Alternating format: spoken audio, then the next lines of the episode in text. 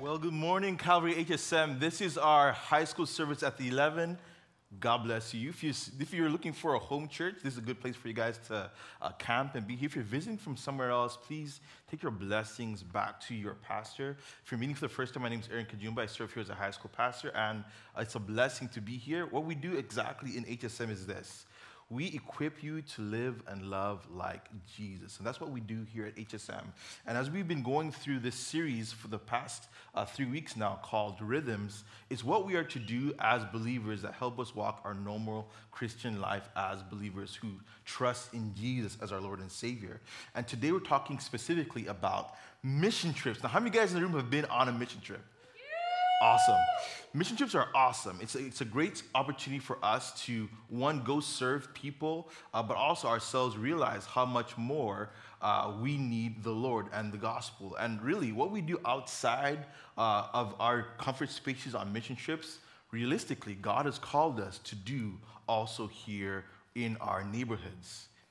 Whatever we do outside there, God has called us also to do in our neighborhoods. And today, this morning, as we jump into our text, we're going to talk about how we are to be real disciples of Jesus, what it means for us to live on mission, on purpose. Allow me to pray, and then we'll kick off this time. Lord, I thank you uh, for this day. Thank you for the opportunity to talk about how you call us, or God, to live and love like you in context of missions, Lord, and how you've called us, or God, to be a people who show your love to people, or God, uh, beyond uh, using our words, but also our hands, our feet. Everything that's about us is called to make a disciple. So we thank you, we praise you, and just me pray. Everybody said, Amen. Amen. All right, we're talking about discipleship. And you guys can open up your Bibles to Matthew chapter 28, 19 through 20. This is going to be a selection of different scriptures. So if you're a person who takes notes, yes and amen. Like, write those notes down, take screenshots and stuff from the screen, whatever. Like, this is a good opportunity for you guys to write this stuff down. But Matthew 28, what's happening here is that Jesus has been alive for 40 days. This is resurrected Jesus. Like, he was dead defeated sin in the grave, came back to life, and then for 40 days he goes around preaching the gospel, eating with people, like showing himself to all kinds of people so they knew that this was not a fake thing, it was actually real and happening. And Matthew 28, he goes to this mountain and he's going to ascend back to heaven. And that's where we kick off in Matthew 28, uh, verses 19 through 20. It says, Jesus speaking to his disciples.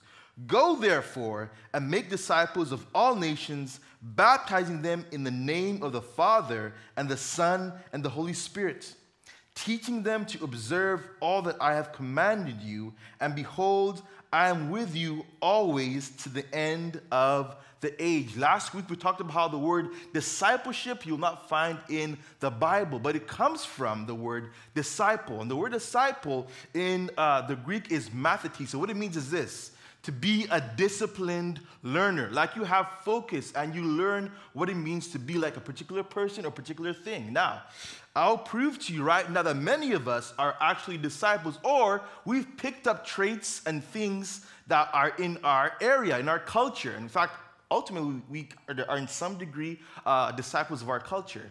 And so let's, let's just throw out a few things here, okay? Um, if you guys recognize the, the end of these things, just feel free to finish it. Here's the first part We are farmers. Wow, okay, that's one. Okay, cool. Um, let me see. What's an- another one we can look at? There's one that goes ba da ba ba ba. Make love in it? Dude, where are you? What? Okay, cool. All right, no worries. Hey, no pressure. You're, you're safe here. Um, what about this one? Nationwide is. You guys pay insurance? Like, I don't know how you guys. All right, here's, here's the last one. Here's the last one. Every kiss begins with. None of y'all are engaged. Calm down, all right? You need to chill, right? Like, this is what, what I'm trying to say is this. These things have become part of our culture, and we become like attached to, focused on, and a part of these things. In fact, they're so infused with, with who we are that they become normal things we can like sing and talk about. In fact, there are songs that my mom used to sing to me that were old school commercials. Like it's just interesting, it's weird. And guys be like, How old are you? I'm like, I'm only 31. I don't know. Where do you learn this from? My mom, right? These are things that just like become become infused inside of us and we become disciples of our culture. Ultimately, what we're trying to do is not become disciples of our culture. However, we're becoming disciples of Jesus. Like when we quote scripture and sing these songs, we want these things to be so infused in your normal being that it becomes like second nature. The same way we could throw out a McDonald's jingle or a nationwide jingle or a kiss with Kate oh, for whatever that store was. Like, like you all, like we are able to infuse these things in our normal day-to-day lives. We're to be disciples of Jesus. See, like I said, we are all disciples of something, but we are called to be disciples of Jesus. In Matthew 10, 24, 25, we see what a disciple, or it can be inferred what a disciple is. It says this A disciple is not above his teacher, nor a servant about his master. It is enough for the disciple to be like his teacher, and the servant like his master. Right there, Jesus is saying that it is enough for you to be like your teacher. To be called a disciple, to be called a servant of God, is to be like your teacher.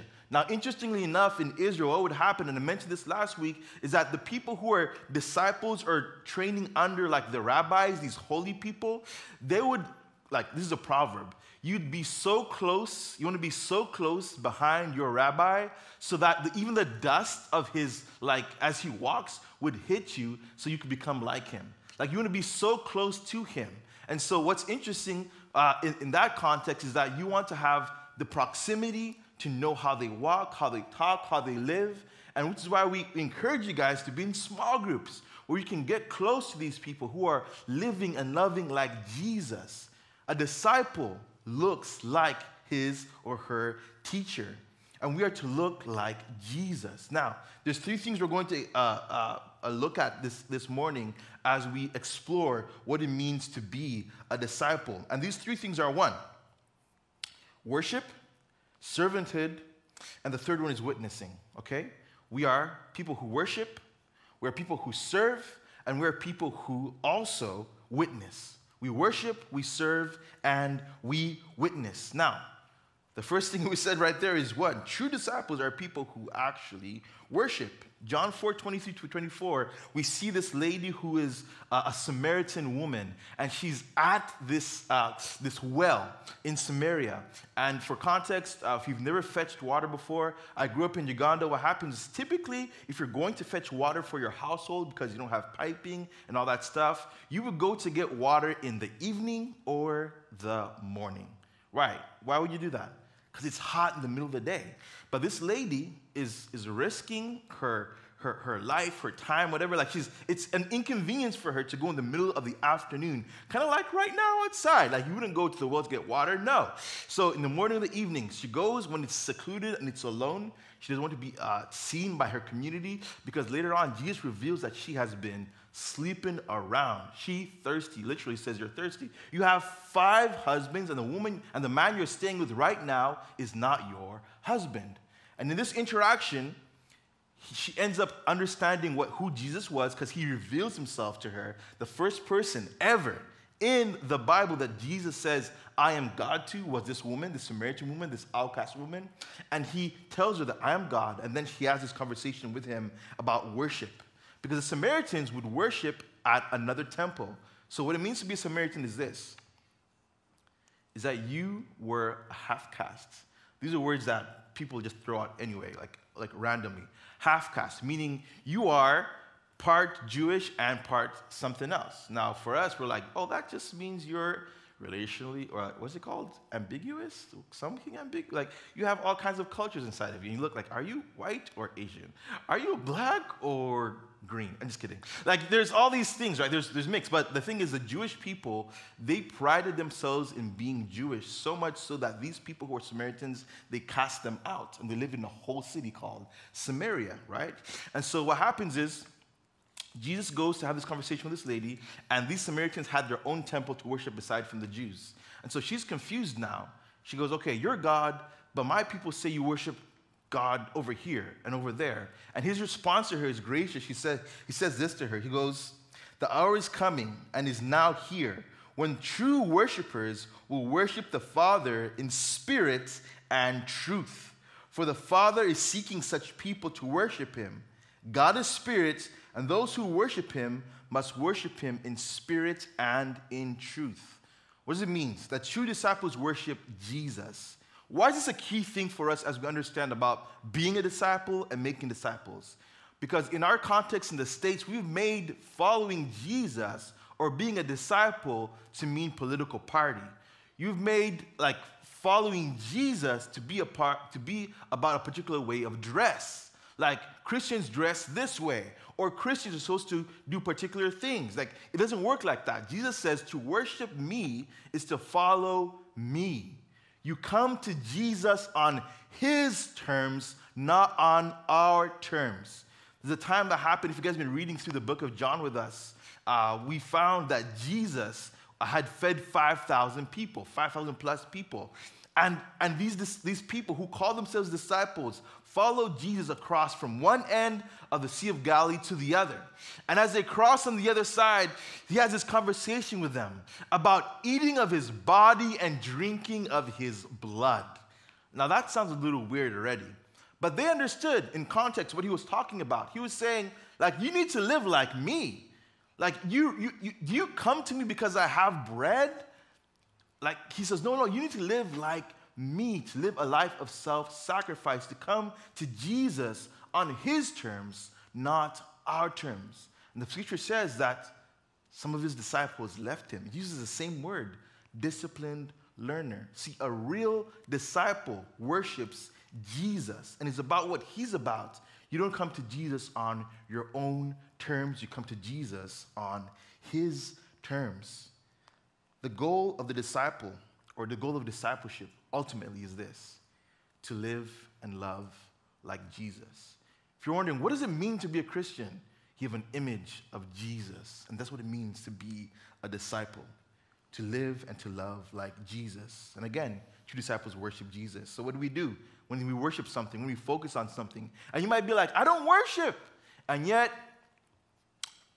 when PS5s dropped, everyone rushed.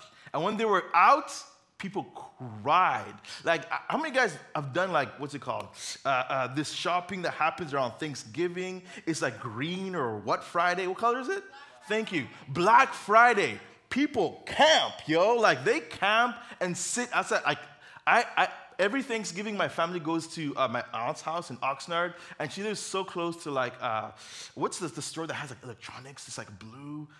Oh, thank you. You guys like you're all on like cultural like game right here, right? So Best Buy, were you camping? I don't know if it was you, but right next to Best Buy, you have a line of people just camped and staying there. Like they're committed to going into that space for a limited time to grab this thing that they can hold on for the rest of their lives. At least in their minds, they believe that's that like 22 inch, maybe that's too small, 66 inch, 128 inch TV, whatever, would last them for eternity.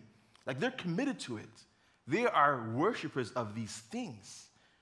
We are not worshipers of things. True disciples are worshipers of Jesus, and we seek Jesus more than all these other things. And so, what happens is, as we worship things, we actually become, we put our hope in what we worship.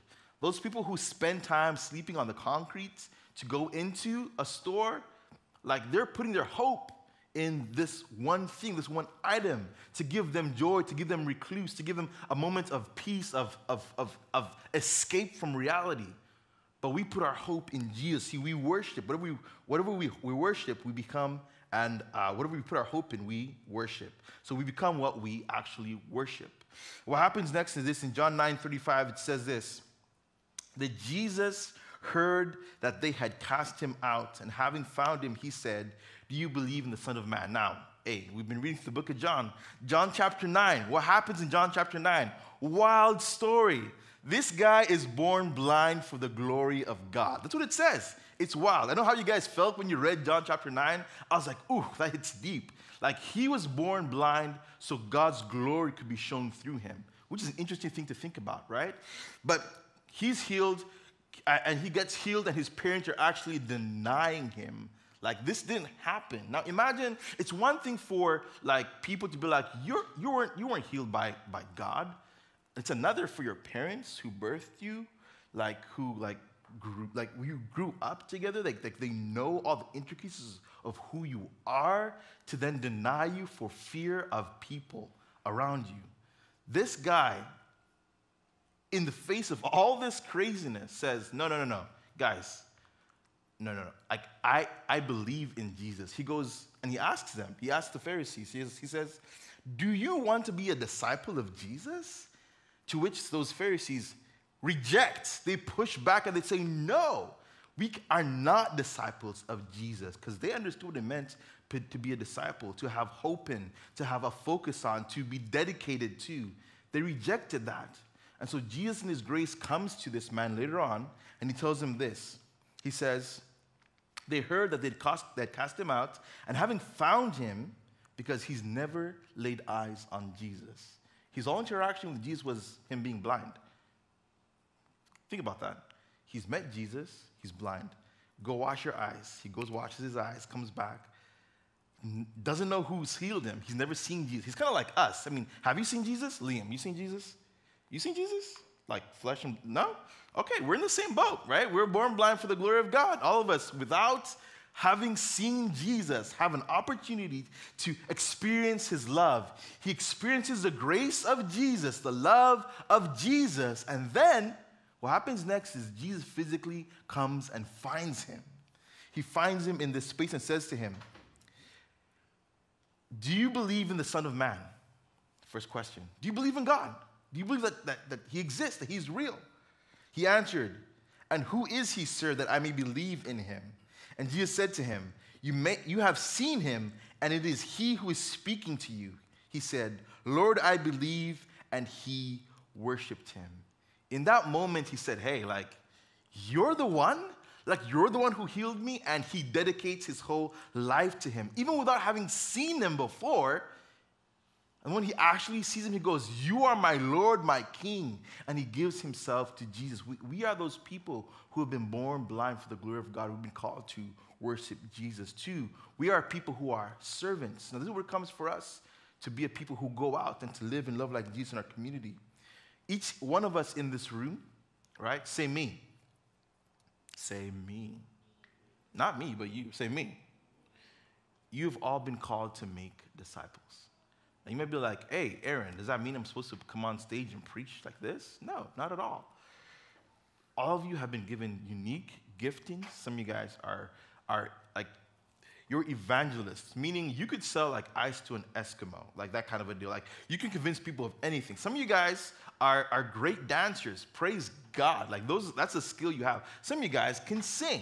And so all these giftings, all these things that God has put inside of you, even the ability to just read people. Because sometimes you, you, you, won't see yourself as a person who has a gift, and yet you're the person who's in the, you go to a party, you go to a room, you go to a social situation, and you just like watch people, and you begin to understand. Like you know like intricacies of how people react, right? And ultimately, you might be a great person to be a small group leader. Why? Because you, you're able to know and understand people. And so God has given all these people, all of us in this room, all these giftings, so we are to make disciples. And this is what he says to us in the scripture. He says to us in uh, Matthew 28 19 through 20, again, he says, Go and make disciples of all nations, baptizing them in the name of the Father, Son, and Holy Spirit, teaching them to observe all that I have commanded you. So he says, okay, Matthew 28, like we were before, go preach the gospel, right? But how can you preach the gospel? What are you sharing exactly? What is it that you're serving to these people with your giftings, with your ability to sing, to see people, your ability to have compassion for people? See, missions is not just for you to go to Africa. People wonder, like, what if, what if people in Africa never hear the gospel? First of all, like, if those people never hear the gospel, 100% they're going to heaven. But the reality is this there are no people who are sinless, and I'm not seeing like who are not who are without like like sin in Africa. Therefore, there's an urgency for you to go. Does that make sense? Like people always have that question: What if people in like some other random country never hear the gospel? If they are, if they exist, they're gonna be go to heaven. But the reality is this all of us have fallen short. All of us need this gospel. And so you have an urgency to use your gifts in this time to go share the gospel. We are people who do this. We make disciples because we have ourselves been loved. So, proclaiming the love of Jesus Christ is, is from the overflow of our experiencing this Jesus, right? So then we go. That's why we go. And in Galatians 6:10, he says we are to do to go to these kinds of people. First of all, two or one. Galatians 6:10 says we are to love people who are within the household of faith. Now, I don't know if you guys have seen the news recently or even have friend groups where all you guys do is just fight and you're at each other's throats. It's the worst thing ever to see like pastors or Christians or people of di- different denominations just bashing on each other. Why? Because you'd expect that Christians would what? Love one another, right? Like it makes sense for them to love one another, to embrace one another. And so Paul, speaking to Christians, says one of the first places to bear evidence of your fruits, of your love of Jesus, is to love one another. It's only in the Christian faith where when people are wounded, when Christians have made mistakes, the other Christians put them down. Like that's the only space where that happens. Like other people will be like, hey, what's going on? Let's help them up. Let's help our teammate up. Like let's, let's help them walk uh, worthy of the gospel. Let's help them regain their strength. Let's invite them. And that doesn't happen everywhere, but generally you see it, you see it happen where Christians bring other people down, right? And so the news will 100% focus on what? This person fell. This person did this. This person did that. Not on, oh gosh, like the church is rallying around these people to help them become like better men, become better women, to become people who are loved by God. So he says it this way. So then, as we have opportunity, let us do good to everyone and especially to those who are of the household of faith. It's one thing to have love for other people, but especially the people who are in the household of faith. We're called not only to share the gospel, but to live it out amongst ourselves. Like, really, amongst ourselves. That means starting in your household, in that one space, we're to be intentional about how we love one another in that context, to love people in our small groups, to love people in our school communities, because therein will people realize who Jesus is. In Matthew 28 18, this is what he gives us confidence to do this actual work. He says, And Jesus came and said to them, to these disciples, on, uh, when he's going to ascend to heaven, All authority in heaven and on earth has been given to me. Now, does that mean me or you or Jesus?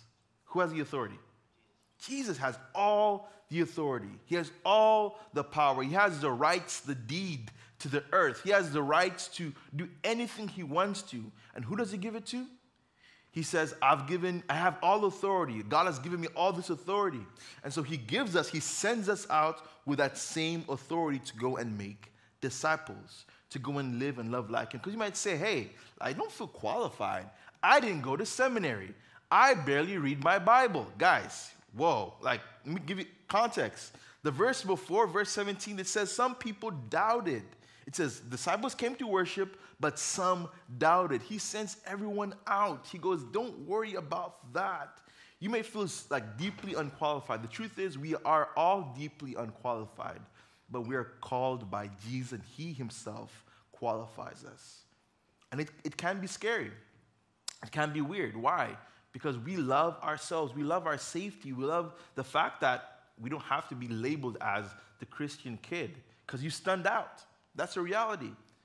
And the reality is, we are actually called to be different.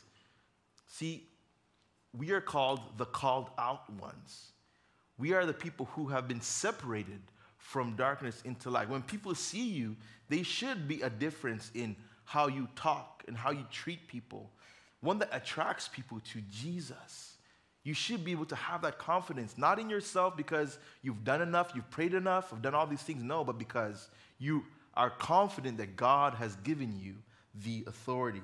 Our confidence is that Jesus Himself not only gives us the authority, but He says that He is also with you. He's with you.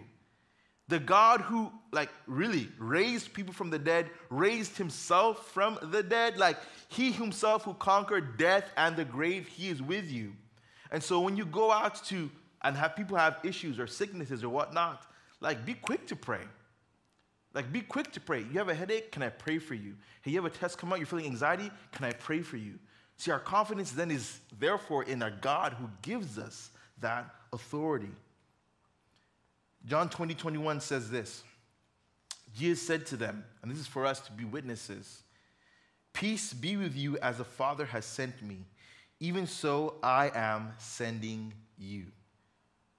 Peace be with you as the Father has sent me, even so I am sending you.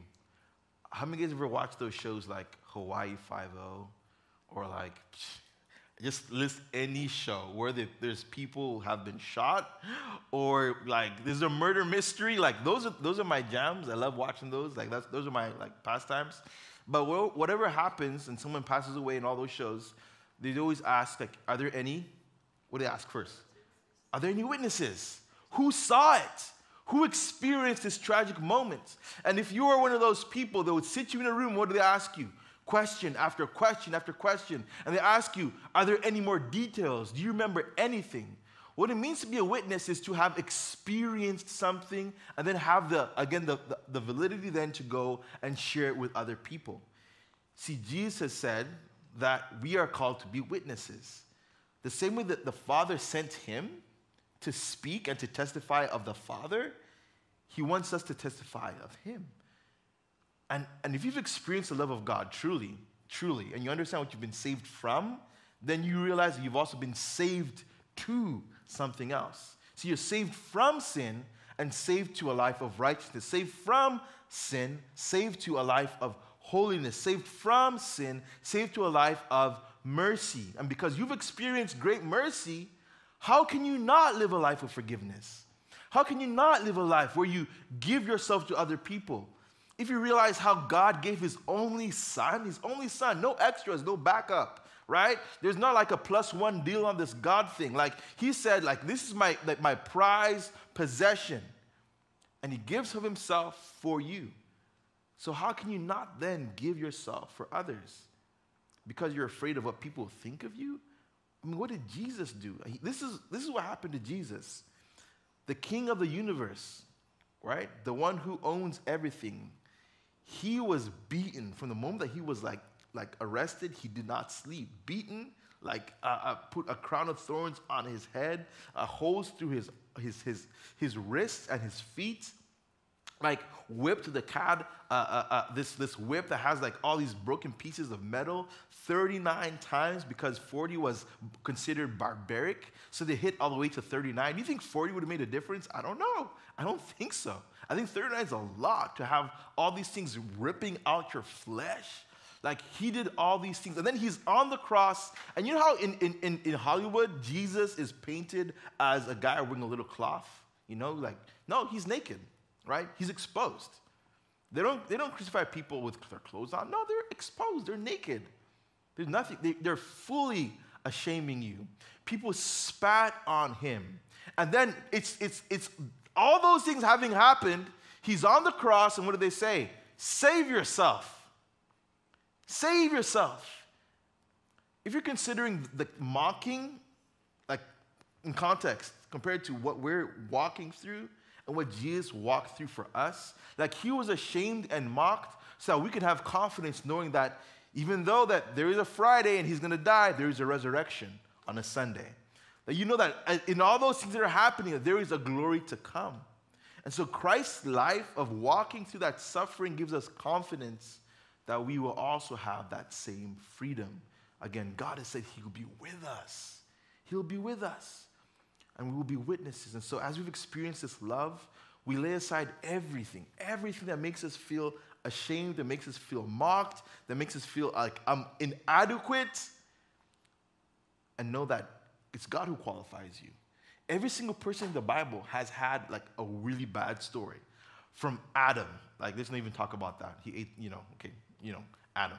Like, who, who's in this story next? We have Noah, right? Noah, like Noah obeys Jesus, then like to the end of his life, the guy does some weird stuff, gets drunk, all these different stuff. It's wild, right? People like David, like David kills like homie's wife to sleep with her because she's already pre- like it's, it's oh, it's so complicated, right? All these people are imperfect people, but God is the one who perfects them. He's the one who makes them holy. So don't worry about like I'm unqualified. God has called you to make these disciples. When we have these mission trips, our main thing is this. Like, this is a qualifying factor. Like, do you understand the gospel? Do you know what God has done for you? And are you, do you have an, a sense of urgency in your heart to go share this with other people? Notice I'm not talked about like even our particular trips, like Uganda or the DR. And we do different things in different spaces with different people. It doesn't matter where God like places you. The question is, do you understand this gospel? Are you willing to live this gospel out in selfless abandon because you understand the urgency of that gospel? So, what are the next steps for us, for us as people who know what it means to be disciples, who know what it means to worship Jesus, who know what it means to serve not only ourselves, but serve others, who people who are, who are witnesses, who've experienced the love of God and then now are called to live it out. Here are things for us to do. Practically in our community, we have things like one, becoming a, become a disciple yourself. You might be like, this is an interesting thing. I've never heard of this before. Well, for you, the first step is to become a disciple. Uh, accept Jesus, trust Him with your life. Two, join a small group. Like, easiest place for you to grow in uh, uh, the, the, the knowledge and the love of who God is, is to join a small group. Get into a space where you're hearing these things, where when we throw out those jingles, like you're like, oh man, like John 3.16, you got it. Like all, like all these different, like these things are infused inside of your heart and beyond just like the John 3.16, that these scriptures begin to be a part of who you are. So join a small group. Two, the next thing you could do would be this. As the screen changes, uh, join small. Join your local FCA now. Check it out. In about two weeks, or even next week for some of your schools, you have FCA. And this is, this is what FCA is. FCA is kind of like a small group on your campus. It's a fellowship of Christian athletes. No, you don't have to be an athlete to join, but it's a great space for you specifically to be encouraged on your school campus. Like, how do you guys believe that your school needs Jesus? Like, if you're honest. Like, people in your school need Jesus. Like, check it out. This is a place for you to go and be equipped. And it might be, it might be like, oh, I'm, un- I'm uncertain, I'm not sure. It's an easy ask. Hey, it's lunchtime in the gym. It's lunchtime in whatever classroom, Miss K's classroom. I don't know if you guys have a Miss K at your school, but like Miss K's classroom, by the tennis fields, wherever it is, you guys get together and have a, a, a time of eating. Because we talked about last week how Christians funny enough, always have fellowship around food, right? So there's food and opportunity to talk about this Jesus who lives for us and died for us. Uh, and then for you as well, you could also decide to start serving on Sundays because we are people who serve. Now, like I said, we have mission trips who we're launching today. The apps are open. Like after the service, go like fill out those applications today. You have a month between October, uh, between now and October 2nd to do so, about midnight. But I would say, hey, like sign up, do that stuff. But also in context, everything you do elsewhere on a mission trip, you re- realistically be doing here on a Sunday or be here on a midweek. Like we have opportunities to serve here in our special abilities, special abilities ministry. And so, some of you actually serve there in the mornings and come to the 5 p.m. service. And I've said this statement before I would not be mad at all, not even hurt at all. Because you don't come for me, right? You come for Jesus, right? You would, if you spent your mornings serving in special ability, serving in EC, serving like somewhere else on our church campus, and then coming to the five. Like, I would not be mad at all. Why? Because you're, you're actually living out the gospel. You're living and loving like Jesus. Like, if there, was a, if there was a context where on a Tuesday, and for some of you guys are homeschooled, and you're wondering, what can I do to serve Jesus more? On Tuesdays, we have Fresh Market. It's a great opportunity for, for you to come out and to uh, uh, serve food and put, you know, meet people in our community who have less than us. Like, those are great opportunities to now serve our community and also to serve one another. And then the last one would be again to sign up for mission trip. So, with all these things that are happening as the worship team comes up, I want to give us this reminder. Uh, and the reminder is this ultimately, Matthew 28 is about making disciples. And when Jesus first came, like his first interactions with all these people, all these, these 12 men, he says, I want to make you fishers of men. The first group of people he meets, he says, I want to make you fishers of men. And I think for these guys, there was no tension when Jesus was leaving about whether or not they should make disciples. It was a clear thing for them. It was like, oh, we'll just go. And he goes, no, no, no, no, hold on, hold on, hold on, hold on. Wait, wait for the Holy Spirit to come, and then you will be sent out. Because if you guys go on your own, you're going to do all kinds of weird stuff and mess it up. No, we need the Holy Spirit. we need the Holy Spirit to come upon us. And this is a reality. If you've accepted Jesus as your Lord and Savior, you have the Holy Spirit in you, you have Him with you. He says that He will never leave you nor forsake you. You have not only a comforter, but you have an advocate who fights for you, who reminds you that you've made peace with God. So when you think, oh, man, my, I'm struggling with all these different things, how can I go out in confidence? Hey, God forgave you, He freed you. That same Holy Spirit will remind you of, of the scriptures that you've, you've spent reading. He remind you of all those moments, of all those wise, like wise uh, uh, things that maybe Drew mentioned to you on a coffee, one on one, or maybe something that Sophia like sang one day. Like all these things will come back to you because the Holy Spirit is with you. Our confidence is this. Again, it says in Matthew 28 that He will be with you even to the end of the age. And with that, our call is to make disciples who live and love like Jesus, not just in our context in the U.S but wherever God has planted you to be faithful. Let's pray. Lord, we just thank you for this day. Thank you for the fact that you've called us, Lord God, to make disciples. This high calling is uh, one that you uh, yourself lived out for us as an example. You lived it out perfectly, Lord, and you called uh, people, these 12 men, to walk with you, and you trained them, and you spoke into their lives. They saw you laugh, and they also watched you die, and they also watched you rise from the dead. And then you gave them that authority. And here we are today because people simply heard what you said and did it.